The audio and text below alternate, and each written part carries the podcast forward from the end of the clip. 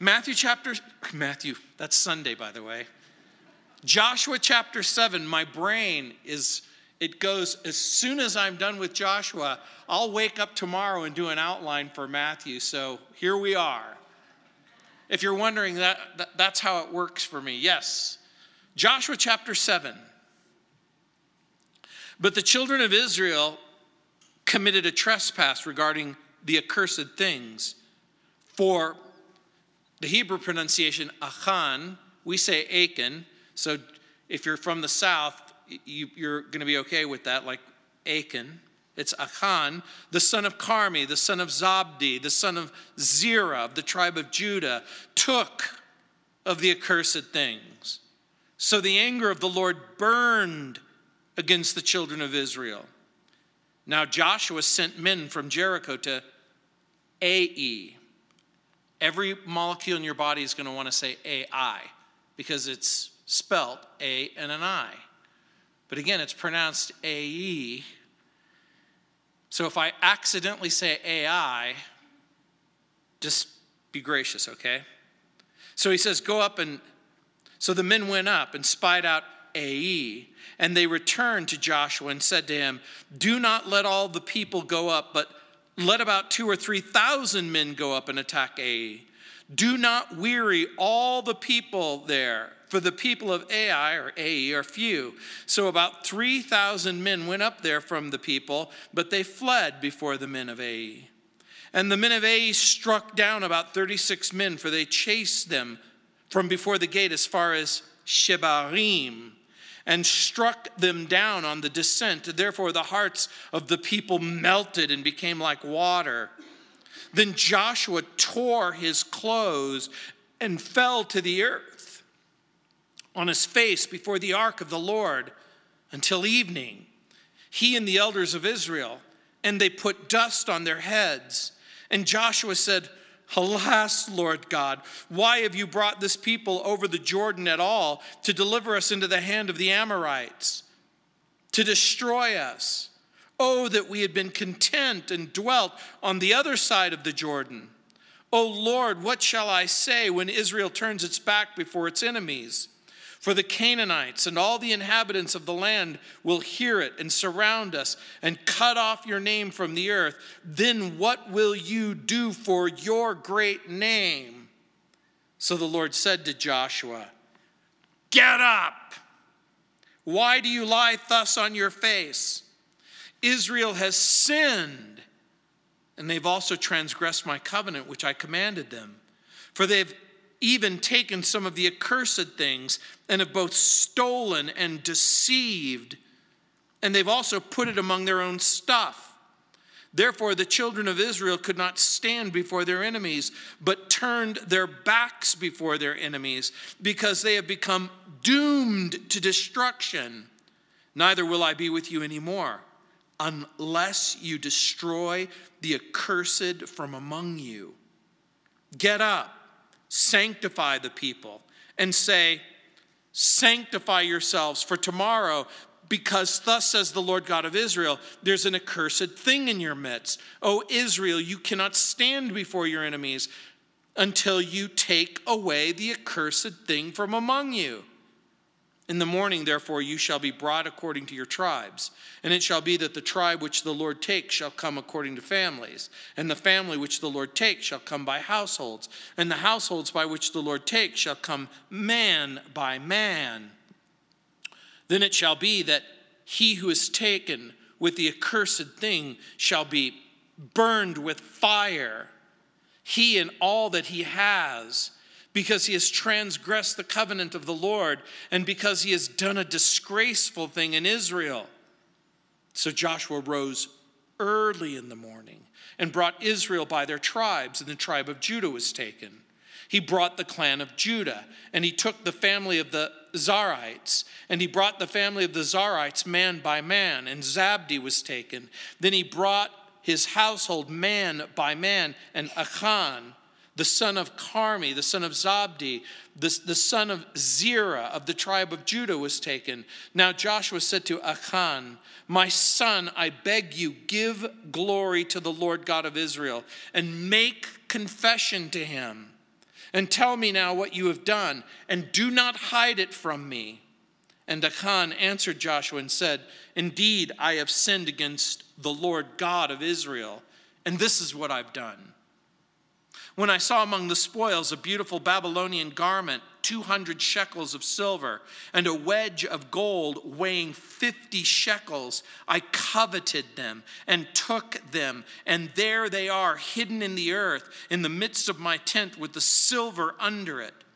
So Joshua sent messengers, and they ran to the tent, and there it was, hidden in his tent with the silver under it. And they took them from the midst of the tent and brought them to Joshua and to all the children of Israel, and laid them out before the Lord. Then Joshua and all Israel with him took Achan, the son of Zerah, the silver, the garment, the wedge of gold, his sons, his daughters, his oxen, his donkeys, his sheep, his tent, and all that he had, and they brought them to the valley of Achor. And Joshua said, Why have you troubled us? The Lord will trouble you this day. So all Israel stoned him with stones, and they burned them with fire after they had stoned them with stones. Then they raised over him a great heap of stones, and still it is still there to this day. So the Lord turned from the fierceness of his anger. Therefore the name of that place has been called the Valley of Achor to this day. Joshua and his people have entered the land. Remember, they're called to occupy the land. And remember, you as a Christian are called to occupy Christ. They enter into the land supernaturally by a miracle. And they take Jericho supernaturally by a miracle. But now they're faced with a new problem, and that's Ai or Ai. They're going to suffer their first setback in this new place and in this new life. It becomes a type and a picture of what happens to Christians when they sin. Most of you are Christians. You've accepted Christ as your Lord and your Savior. You remembered what it was like to be born again. You remember how you made a promise to God through Jesus Christ. You remember how Jesus washed away your sins. And then for some of us, you were a little bit terrified when you found out that even as a Christian, you were still capable of sin. And so what happens when you sin? Joshua wanted to divide Canaan. Now, remember what's going on in the text. Since Joshua's occupying the land, he is going to begin with Jericho. He's going to go to Ai. He's going to proceed to Bethel and Gibeon, and then Beth Horon in chapter 11. With the southern cities, he's going to subdue them. And let me help paint a picture for you. He's going to occupy the land, and because he's going to occupy the land, he has a strategy. The strategy is he is going to divide the land in half. He's going to conquer that area, and then he's going to conquer the north, and then he's going to conquer the south. But there's also rhyme and reason to what he's doing. There are people in the north, and there are people in the south, and they want to stay there. Part of the challenge that Joshua has is that the northern peoples and the southern peoples and the coastal peoples could unite together in a unified way to try and push Israel out of the land.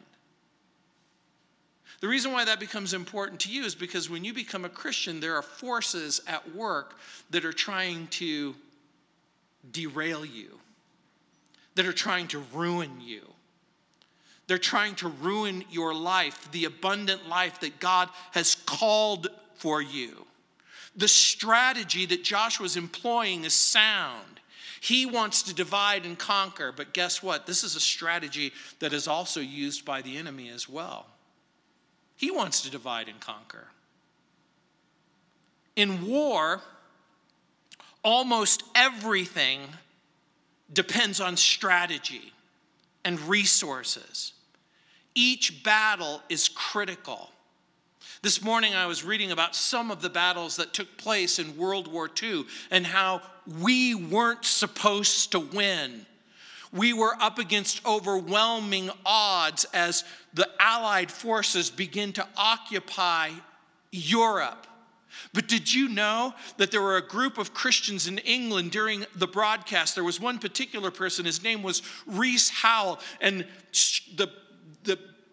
the radio would announce battles taking place, and it would announce some of the setbacks and the problems and the difficulties. And a group of Christians got together, led by a man named Reese Howell, and they began to pray. They began to pray God's presence. They prayed God's blessing, God's mercies, God's authority, because they understood that the wicked circumstances that were taking place had to be defeated, and that Germany had to be stopped, and the Allies had to win.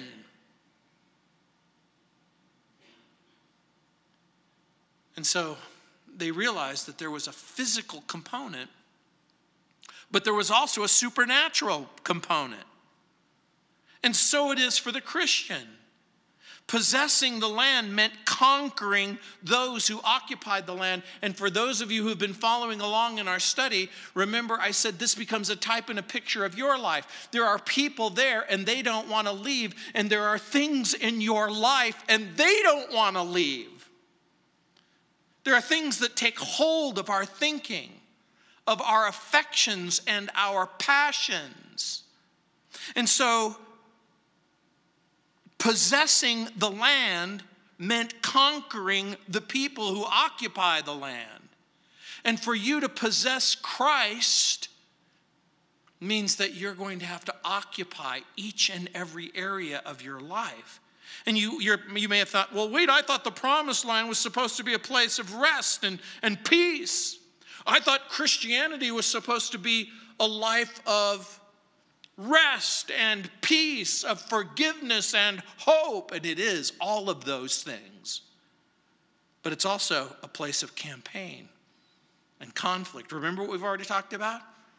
Is Christian living a place of blessing?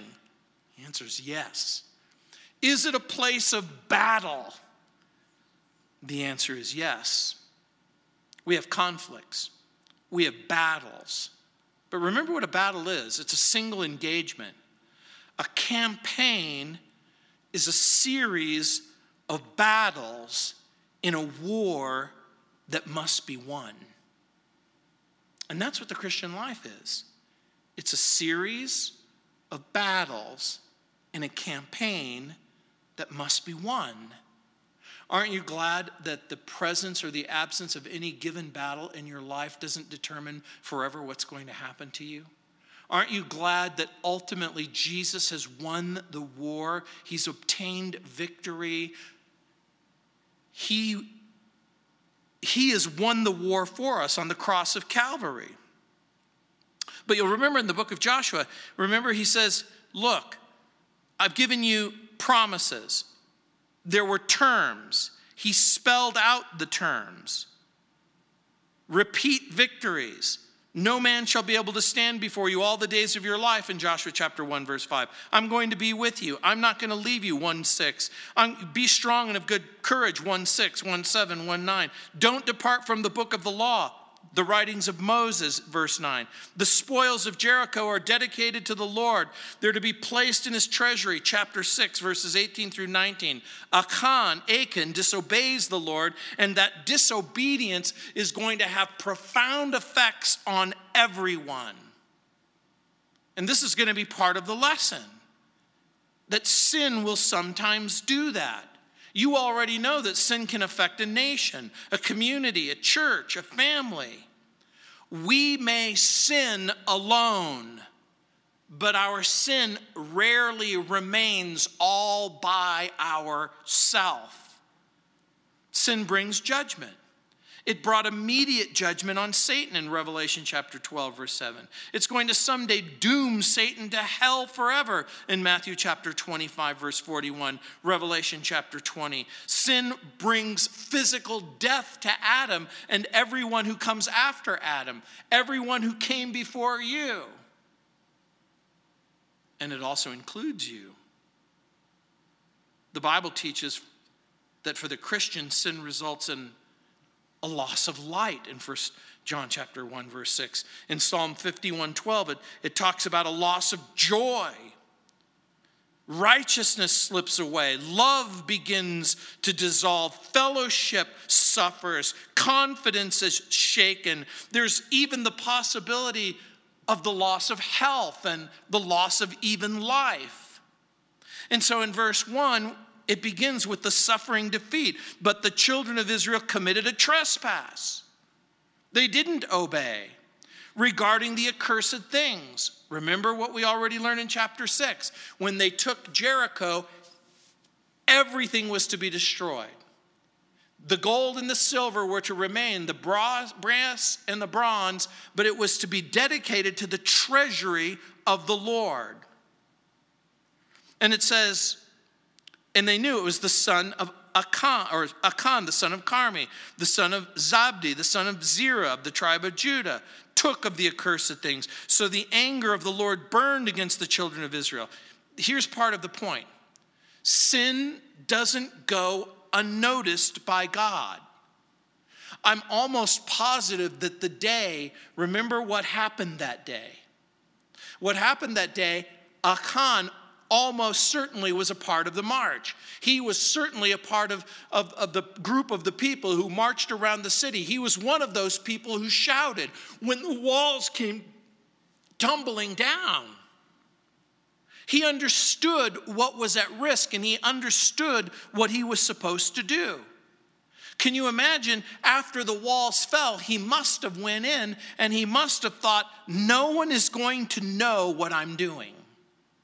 People recoil from the image of an angry God.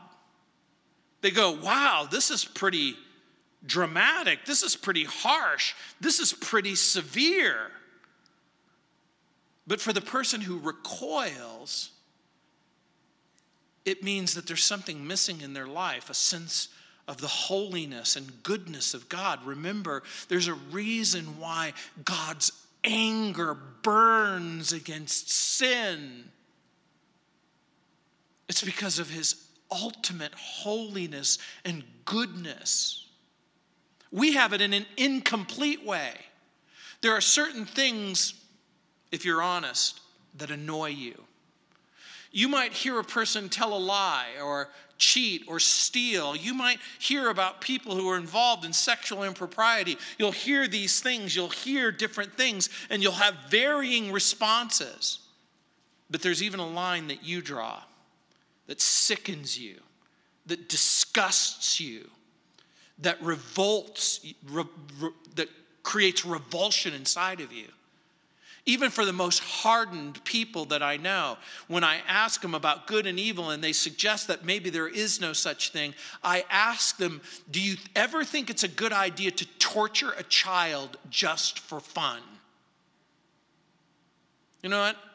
Well, almost without exception, everybody will say, that's wrong. That's just flat out wrong. I did have one person say one day, well, I could see how most people would think that that might be wrong.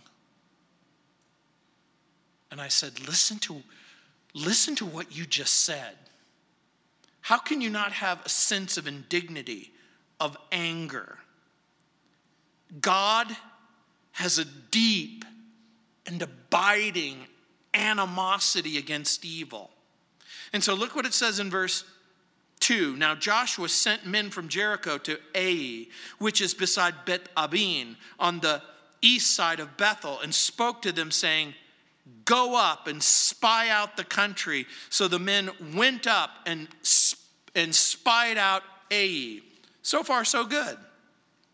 And they returned to Joshua, and they said to him, do not let all the people go up, but let about 2,000 or 3,000 men go up and attack it. attack Ai. Do not weary all the people there, for the people of Ai are few. Now, again, when you look at this text, you think, well, remember Joshua sent them out to spy out earlier. This is a new spying, and so what's the big deal? But some have suggested that maybe something else happened here, that maybe Joshua acted a little bit prematurely. There's nothing in the text that tells us they prayed, that they sought guidance, that they submitted themselves to the Lord. Joshua sends the spies. The spies report on their observations. They say, look, just like it's, look in your Bible. The city has how many letters? 2. It's minuscule. It's small, like its name. Imagine a town called Littleton. This is a small thing. We've already defeated a very large, fortified city through the miraculous presence, through the guidance and the favor of God. Jericho fell by a miracle. Now, again, I want you to remember, did they enter into the land by a miracle? Yes. Did they capture Jericho by a miracle? Yes. Some of you are willing to concede, maybe, that it was a miracle that you got saved. Do you remember your life before you became a Christian? Do you remember how people thought, this person isn't likely to get saved? I've told you over and over again that that's who I was. I was voted most likely to go to hell, least likely to be saved. It took prayer and the work of people praying and interceding on my behalf, and then courageous kids in high school dragging me to a Christian concert so that I could hear the gospel. You might be thinking, well, I was saved by grace. It was the miracle of grace. But we sometimes forget that we're kept by grace and that we enter into the battles, this journey, under the guidance, the instruction of the Lord. What looked like an easy target is going to turn out to be a great difficulty. And after you get saved, you might think of all of the things that God delivered you from. And so these other little things don't seem like such a big deal. Remember, Jericho fell through faith in a miracle. And it could be that there was a touch of self-confidence. There's this reliance on human wisdom. In other words, look, we've already experienced this great victory. We can go and we can evaluate the situation ourselves. This situation doesn't really require prayer, spiritual preparation, the leading of the Lord, specific instructions from the Lord. And so that's a problem, isn't it? But there was also something else that we do know about. And that was that there was sin in the camp. You see, there was rebellion and disobedience. It had already taken place. Something had gone terribly wrong. It wasn't known to everyone, but it was known to some. And in verse 4, it says, so about 3,000 men went up there from the people, but they fled before the men of Ai. And the men of Ai struck down about 36 men, for they chased them from before the gate as far as Shebarim, and struck them down on the descent. Therefore, the hearts of the people melted and became like water. Think about what's happening in the text. Instead of fear gripping the hearts of the enemies of Israel, like happened in Jericho, now fear gripped their hearts. Maybe some of you were terrified by certain things before you got saved. And even now, there are things that frighten you, that scare you, that concern you.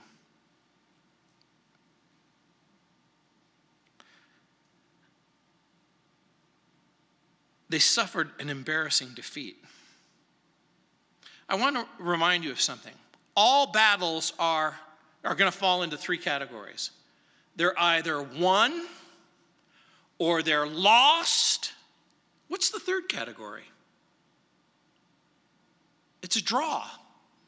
Nobody really won. Nobody really lost. It's like a stalemate. When we win, it's exciting. It's invigorating. It's encouraging. When we lose, it's, you can fill in the words, depressing, discouraging, disappointing. I'm going to suggest to you that a draw is dangerous. That we have to win. That we have to find a way to win.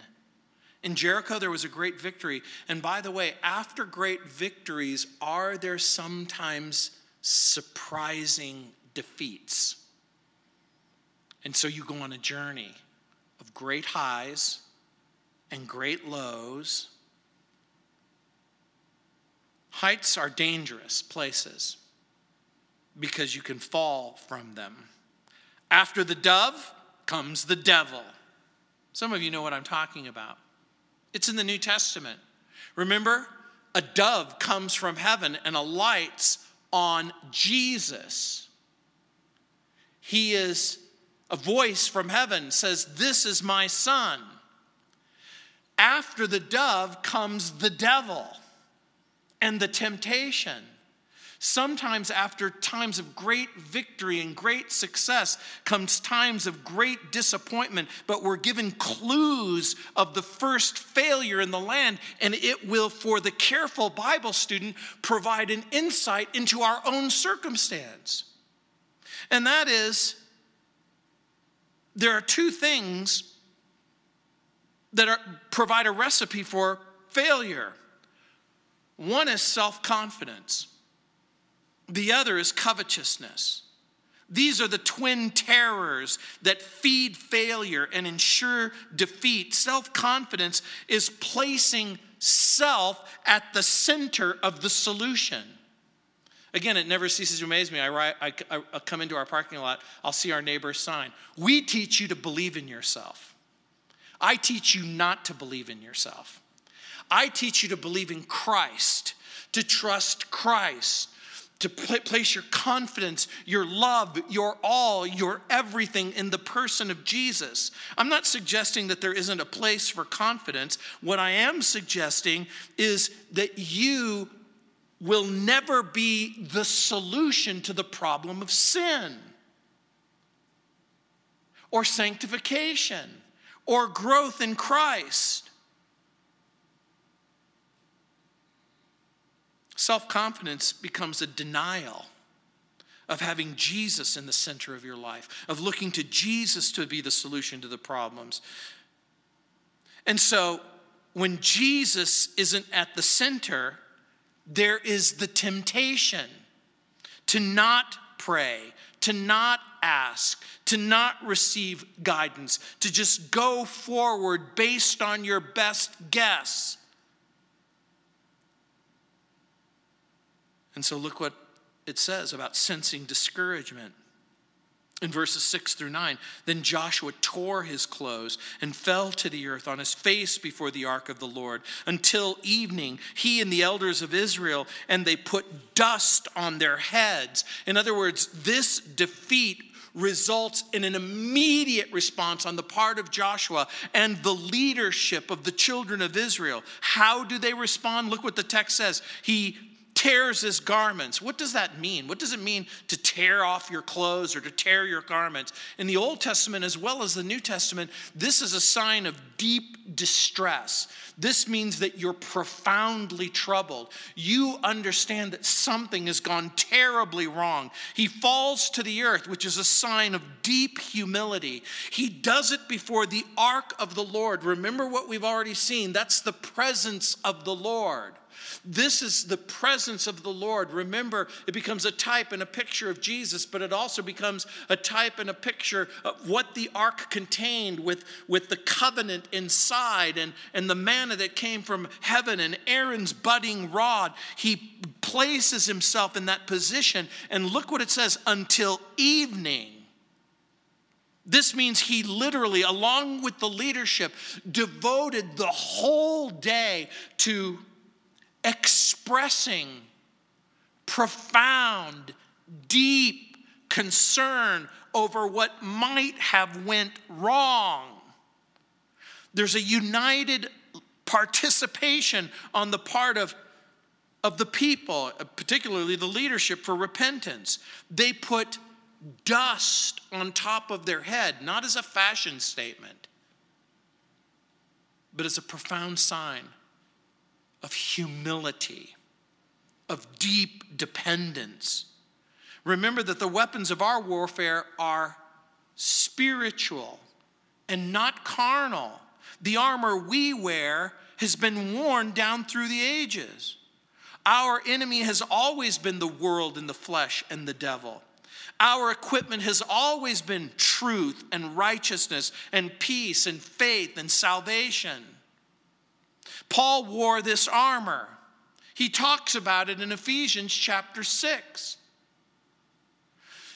Augustine wore this armor. Bunyan wore this armor. Calvin wore this armor. Luther, Wesley, Spurgeon, Gurnall. There's a reason Bunyan called his allegory not Pilgrim's Progress, but the Holy War. And there was a time when I spent almost a month in India. I took only one book with me. It was William Gurnall's The Christian in Complete Armor. The reason why I brought one book, it was about almost like 1,000 pages. And I figured even I'm going to have a tough time getting through this book. But it was exactly what I needed in a place of supernatural opposition to the things of God. The metaphors of combat that are given in the book of Joshua are kind of scary for some people.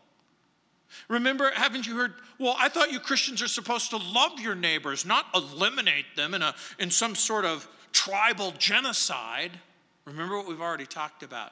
That's not what's happening in the text. Remember, the Lord says, drive out your enemies. Remember that the Canaanites were going to be visiting punishment because after 400 years of a commitment to unrepentant sin, of sexual immorality of the grossest kind, of taking their children and offering them in sacrifices to wicked deities, that this was a culture that was so corrupt that all that was left for them was judgment. Our fathers fought a revolutionary war and a civil war and 2 world wars. We've grown up in a land among a group of people that knew that sometimes, in order to deal with wickedness and sin, you have to fight. Paul told Timothy in 2 Timothy chapter 2, verse 3, you therefore must endure hardship as a good soldier of Jesus Christ. We tend to sort of distance ourselves from those things. But again, it's going to require discipline, commitment. It says in verse 7, and Joshua said, alas, the Lord God, why have you brought this people over the Jordan at all to deliver us into the hand of the Amorites to destroy us? Does this sound strangely reminiscent of conversations that took place on the other side of the Jordan? Isn't it interesting? This is the same Joshua who hears from the Lord in Joshua chapter 1. This is the same Joshua who experiences the miracle at the Jordan. This is the same Joshua that has just experienced the miracle at Jericho. This is the same Joshua that becomes a lot like Christians, huh? Do you ever forget what God actually has done in your life? How he loves you, how he saved you, how he washed you, how he cleansed you. And then you have a failure, you have a setback, you have a lapse. You wonder whether or not you're in the right place at the right time doing the right thing. To his credit, Even though Joshua's statement is a sign of deep discouragement, he is at least intimating that there might be a retreat. He says, you brought this people over the Jordan to deliver us to the hands of the Amorites. Oh, maybe it would have been better off if we would have stayed on the eastern side of the Jordan. He's basically suggesting that maybe the only land that we should occupy is the land that was just on the other side of the river. And sometimes Christians feel exactly the same way. They want to live a life of less than what God wants. Less than abundant life. Less than a life of joy. Less than a life of victory. For just a split second, Joshua's intimating that he's willing to settle for less. For a lot less. And so this becomes a lesson even for you and for me. Do you ever come to a time in your life where you go, well, maybe I shouldn't have everything that God wants me to have? A life of blessing, a life of joy, of abundant life, of a grace-filled life, of a joy-filled life, of a fruitful life. And so he says in verse 8, O Lord, what shall I say when Israel turns its back before its enemies? For the Canaanites and all the inhabitants of the land will hear it and surround us and cut off our name from the earth. Then what will you do for your great name? To his credit, he's willing to put his problem and this failure and this circumstance on the terms of, Lord, your reputation is at stake. Your glory is at stake. The testimony of the surrounding nations is that God isn't able to do what he said he could do. It becomes the very same conversation that each and every one of you may have heard at some time in your life when you heard someone say, hey, wait a minute, I thought you were a Christian. I thought you were a believer. How do you explain your life? Wearsby writes, quote, it's a mark of true spirituality when God's glory is what motivates a servant's life, unquote. And I think that this is an important point at this very point. It's where as you're dealing with difficulty or defeat or failure or setback, you remind yourself, Lord,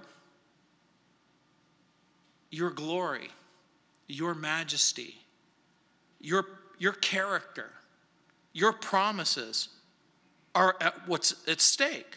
And look what it says in verses 10 through 18. And beginning in verse 10, the sin is discovered. So the Lord says to Joshua, remember now, he, in this position of distress, humility, profound, I'm going to use this term, openness to hear from God concerning what to do.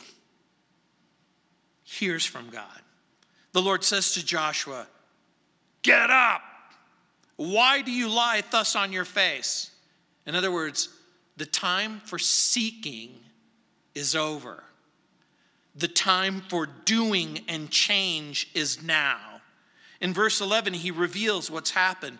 Israel has sinned, and they've also transgressed my covenant, which I commanded them. Pause. Does Joshua know that? Not at this point. Do the leaders know it? Not at this point. Do things ever happen in your family, among your friends, that you don't always know about? Are there strange things that happen that other people do that have an effect on your life and you don't always know about it? The Lord says, Israel has sinned. Now note what he says. He doesn't say Achan has sinned. He says Israel has sinned. And they've also transgressed my covenant, which I commanded them. In other words, I made a deal with you and you made a deal with me. For they have taken some of the accursed things. I spelled it out clearly, what you could and couldn't do. and have both stolen and deceived, and they've also put it among their own stuff. Now, again, here's the accusation. Someone has done something wrong, terribly wrong.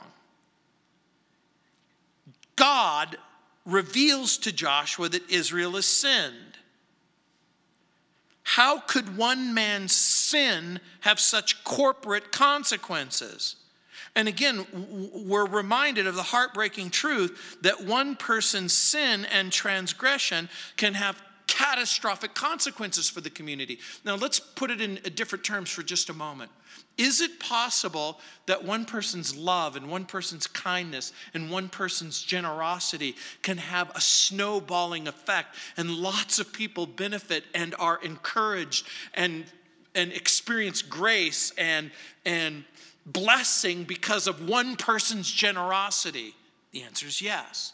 Is it possible that one person's sin can have catastrophic circumstances for a family, for a church, even for a nation? In 1 Corinthians chapter 12, verse 12, Paul writes, "For as the body is one and has many members, but all the members of that one body, being many, are one body, so also is Christ." The Bible says we, being many, are one body. We're joined and we're fitted together. And Paul uses this illustration as a picture of Christ, and that Christ is not divided, and neither are we. That's why your sin can hurt me, and why my sin can have devastating consequences on my family or on the church.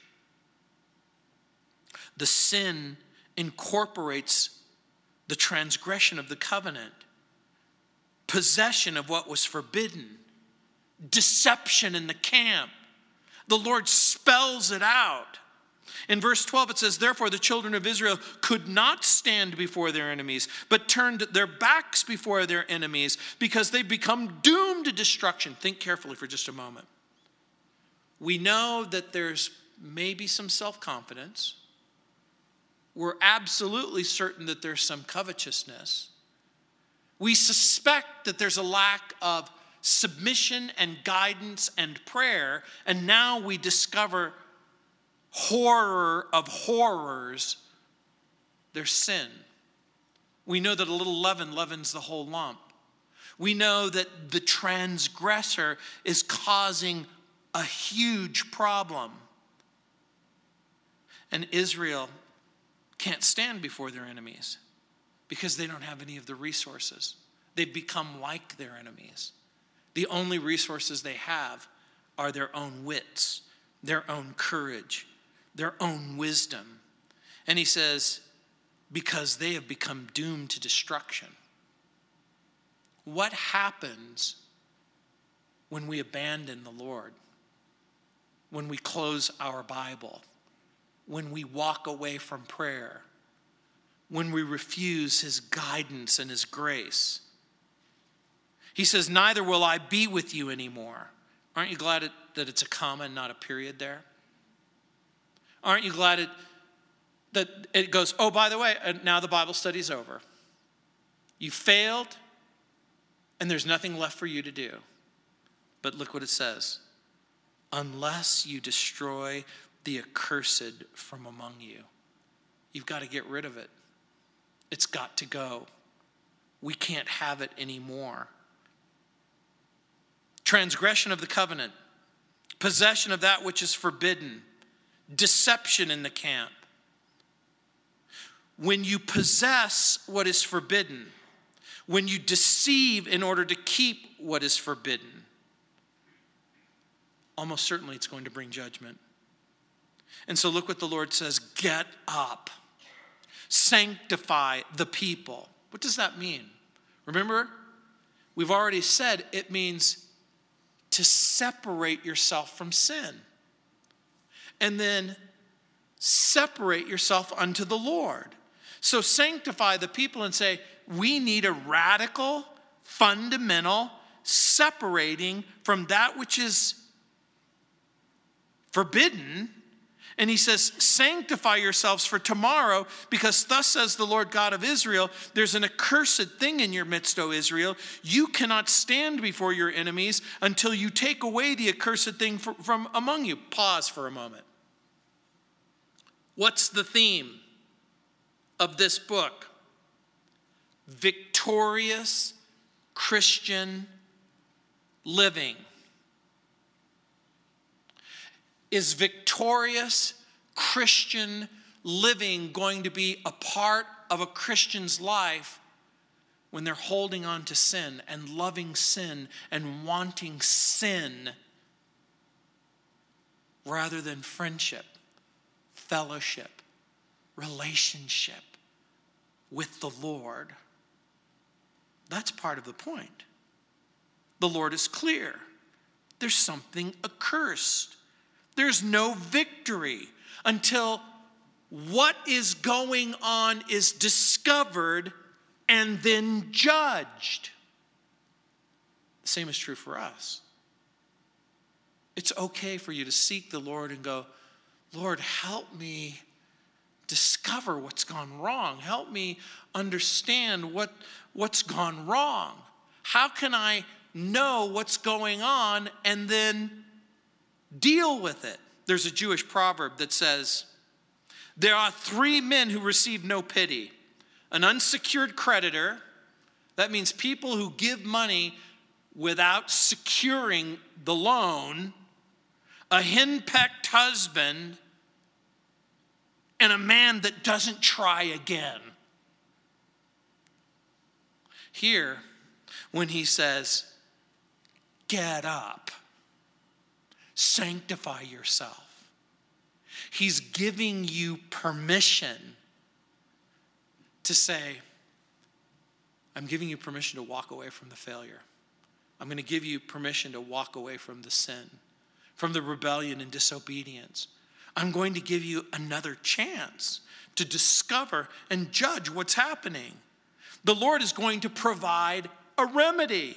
Look what it says in verse 14. In the morning, therefore, you shall be brought according to your tribes. And it shall be that the tribe which the Lord takes shall come according to the families. And the family which the Lord takes shall come by household. And the household which the Lord shall come by man by man. Then it shall be that those who are taken with the accursed thing shall be burned with fire. Now, pause for a moment. What's happening in the text? Do they know who's done this? No. Do they know where the problem lies? Not exactly. They know it lies somewhere among the people. So they're going to go tribe to clan to family members. It says, then it shall be those who have taken the accursed thing shall be burned with fire, he and all that he has, because he's transgressed the covenant of the Lord and because he has done a disgraceful thing in Israel. Verse 16, so Joshua rose early in the morning and brought Israel by their tribes. The tribe of Judah was taken. He brought the clan of Judah and took the family of the Zerites. He brought the family of the Zerites man by man. Zabdi was taken. Then he brought the household man by man. Achan, the son of Carmi, the son of Zabdi, the son of Zerah, the tribe of Judah was taken. Now, just a couple of quick things. There may have been two ways in which they discerned this. There was a thing called the Urim and the Thummim.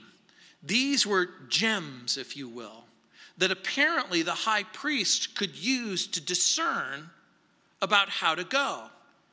Some have suggested that when they would come to the tribe, then if it was a particular stone or a particular thing, then they would know that it wasn't this tribe. Other people have suggested that it's lots. They're drawing lots, like a black stone or a white stone. The Bible says that the lot of the Lord is in the hand of the Lord. But again, there's supernatural guidance that's taking place. In other words, God is using a supernatural way of determining how to go forward. In the New Testament, some of you are familiar with the story of Ananias and Sapphira. Remember, the Lord supernaturally reveals to Peter that there's sin in the new and growing church. And the couple in the church wanted to be thought of being super spiritual. So they put on this air of having sold a great deal of property and then bringing the proceeds to the apostles. They wanted everyone to think that they were something special. But they kept part of the proceeds for themselves. And God supernaturally reveals this to Peter. And their sin isn't that they sold and kept part of the proceeds for themselves. Their sin was hypocrisy. It was pretending to be something that they weren't. And God judged them. And that's exactly what's happening here. When the couple's sin was discovered, they both wound up dead. It says in Acts chapter 5, verse 11, that great fear fell upon the church. The book of Acts says that their story began with deception and then discovery and then death. Just like here. And so look what it says in verse 19. Now Joshua said to Achan, "My son, I beg you, give glory to the Lord God of Israel. Make confession to him and tell me now what you have done. Do not hide it from me." And Achan answered Joshua and said, "Indeed, I have sinned against the Lord God of Israel, and this is what I've done. When I saw among the spoils a beautiful Babylonian garment, 200 shekels of silver and a wedge of gold weighing 50 shekels, I coveted them. I took them, and there they are, hidden in the earth, in the midst of my tent, with the silver under it." Achan's confession is a kind of anatomy of sin. Look at the verbs. I saw, I wanted it, I coveted, I took it, and I hid it. This is exactly the pattern that takes place in a careful reading of the Bible. In Genesis, when Eve is in the garden, she sees, she wants, she takes. She sees, she desires, she takes it, she eats it, and then she gives it to her husband. It's the pattern of sin in the stories of Lot and Samson and David and Judah and Judas Iscariot. They see it, they want it, they take it, and then they hide it. The diagnosis and the prognosis of sin is given in James chapter 1, verse 14. Each person is tempted, tested, when he is lured and enticed by his own desire. Then desire, when it's conceived, gives birth to sin. And sin, when it's finally full grown, brings forth death. The sin isn't in the test. The sin is yielding to the test. Now think about it. Let's go back in time. Achan is one of the soldiers. He's of the tribe of Judah, which is the first tribe to cross over the wall. Can you imagine? He's in a particular place at a particular time. He has to be in exactly the right place at exactly the right time, and he sees something.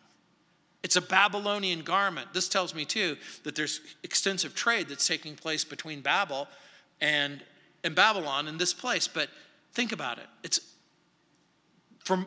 For most people, sin begins with what you see. Think about all of the times in your life where you've said to yourself, I want it. You see it, and you want it. He sees it, and he wants it. Now think carefully. Was the fruit in the garden forbidden to Eve? Yes. Were these garments and gold forbidden to this man? Yes. The outward object has no power.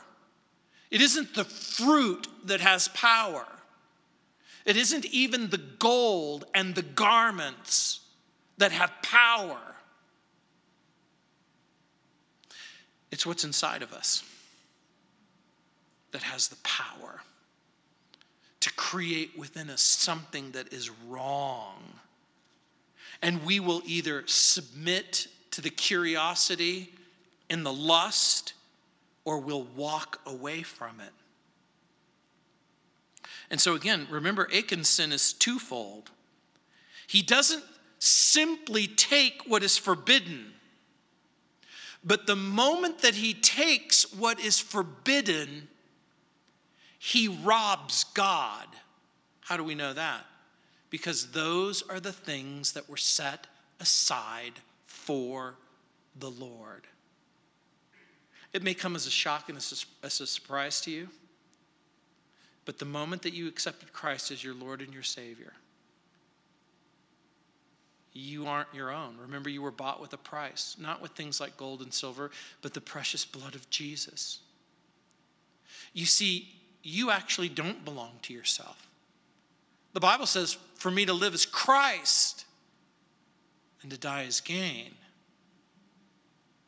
You belong to the Lord. In the very act, when Achan takes it, he takes from that which was dedicated to the Lord's treasury. In verse 22, it says, so Joshua sent messengers, and they ran to the tent, and there it was, hidden in the tent, with the silver under it. And they took from the midst of the tent. They brought it to Joshua and all the children of Israel. They laid it out before the Lord. Then Joshua and all Israel with him took Achan, the son of Zerah, the silver, the garment, the wedge of gold, his sons, his daughters, his oxen, his donkeys, his sheep, his tent, everything that he had. They brought it to the valley of Achor. Achor is a Hebrew word that means trouble. This place became known as the place of trouble. In Hosea chapter 2, verse 15 and 16, it's talked about again. In another mention, it says, quote, I will give her vineyards from there, and the valley of Achor, the place of trouble, as a door of hope. She shall sing there, as in the days of her youth, as in the days when she came up from the land of Egypt. In other words, in the book of Hosea, this valley, this place of trouble, is going to become a place of hope. It's not a place of hope for Achan. It's a valley of judgment for him. The valley of trouble will one day become a door of hope. In what way? The trouble Israel experiences will one day become the door of restoration. Let me put it another way.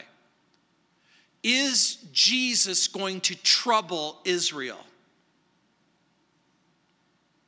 But is Jesus going to become the door of hope for Israel?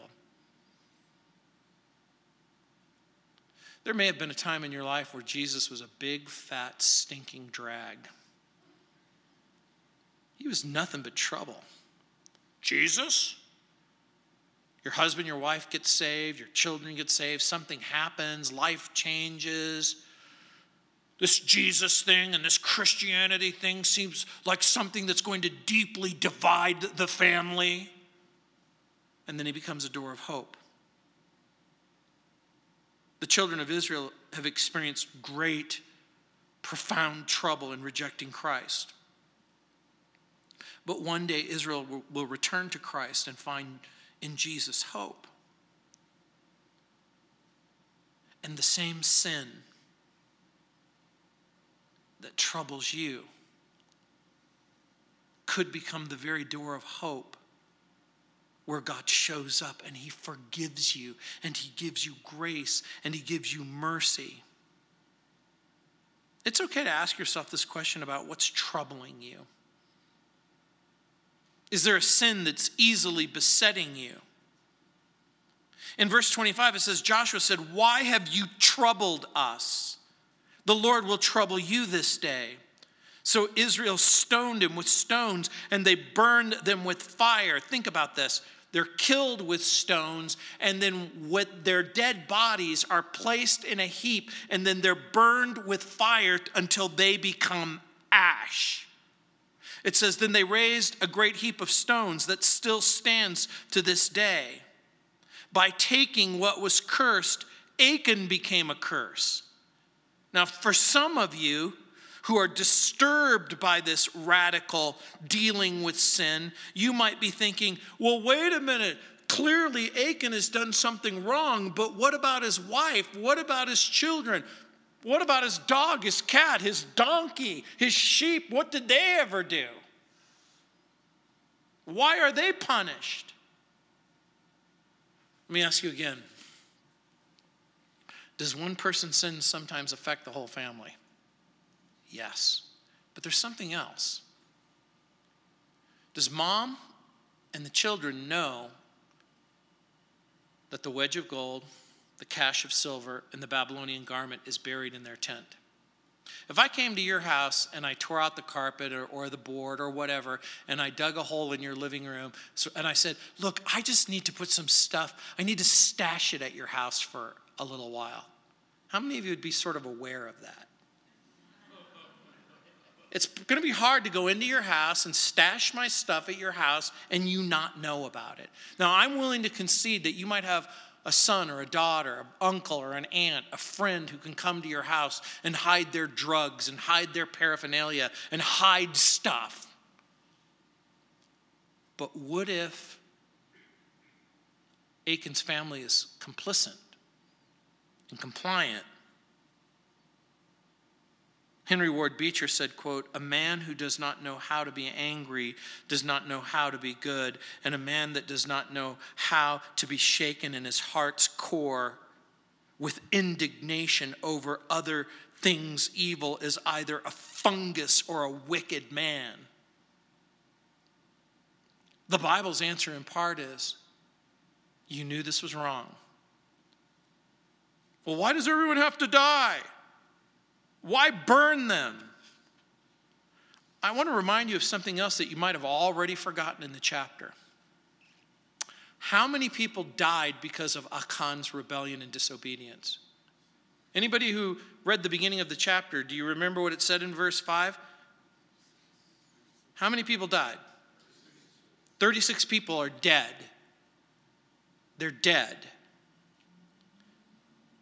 There's 36 widows. There's 36 families, children, without their father. By the way, do you think the death of 36 people is a fairly significant crime? Now, I want you to pause for just a moment. Because some of you might be more upset over the fact that 36 people died than he snuck a piece of gold, a piece of silver, and a great suit from the men's warehouse. But you begin to understand the point. Remember, he possesses that which is forbidden, which actually belongs to God. His rebellion and his disobedience has resulted in people getting hurt very, very badly.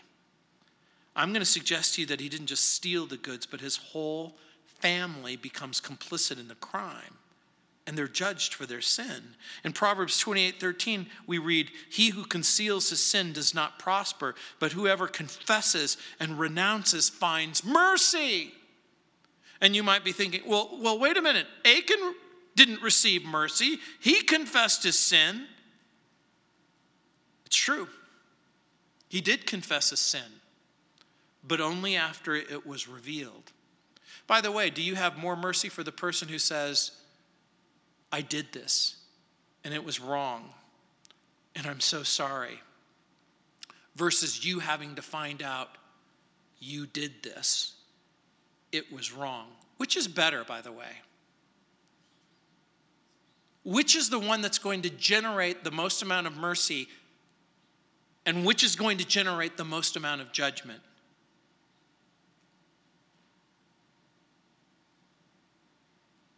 Don't hide your sin. But guess what's different for you and for me?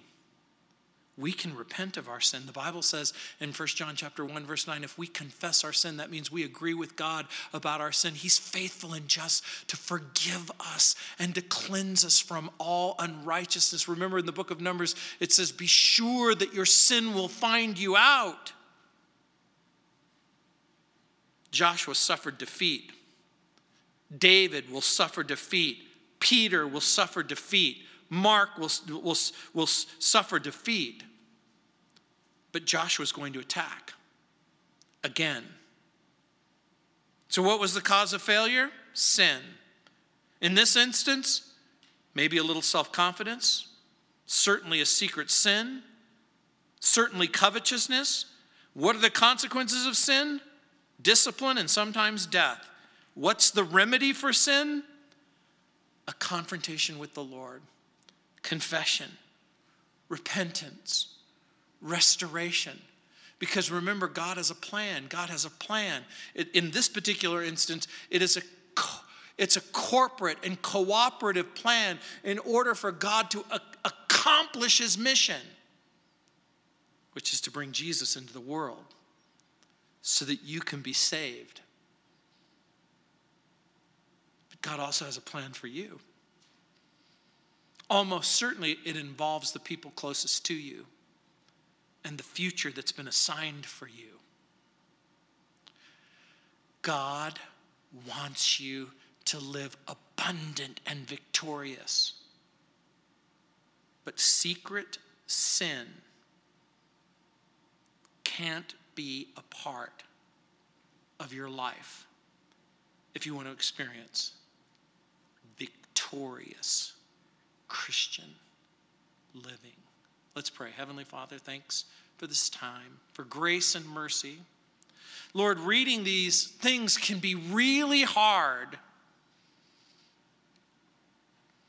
It's hard for us to understand all that you understand, to see all that you see, to look at both the intended and the unintended consequences, to see all of the pain and all of the sorrow that sin brings. And yet, Lord, we're also grateful for the grace and the mercy and the love that comes when we trust Jesus, when we place our confidence in him, when we seek guidance and grace as we make important decisions about how to honor you. And so again, Lord, again we pray for wisdom and grace as we have to make hard choices, difficult decisions, all the while wanting to honor you. In Jesus' name, amen. Let's stand.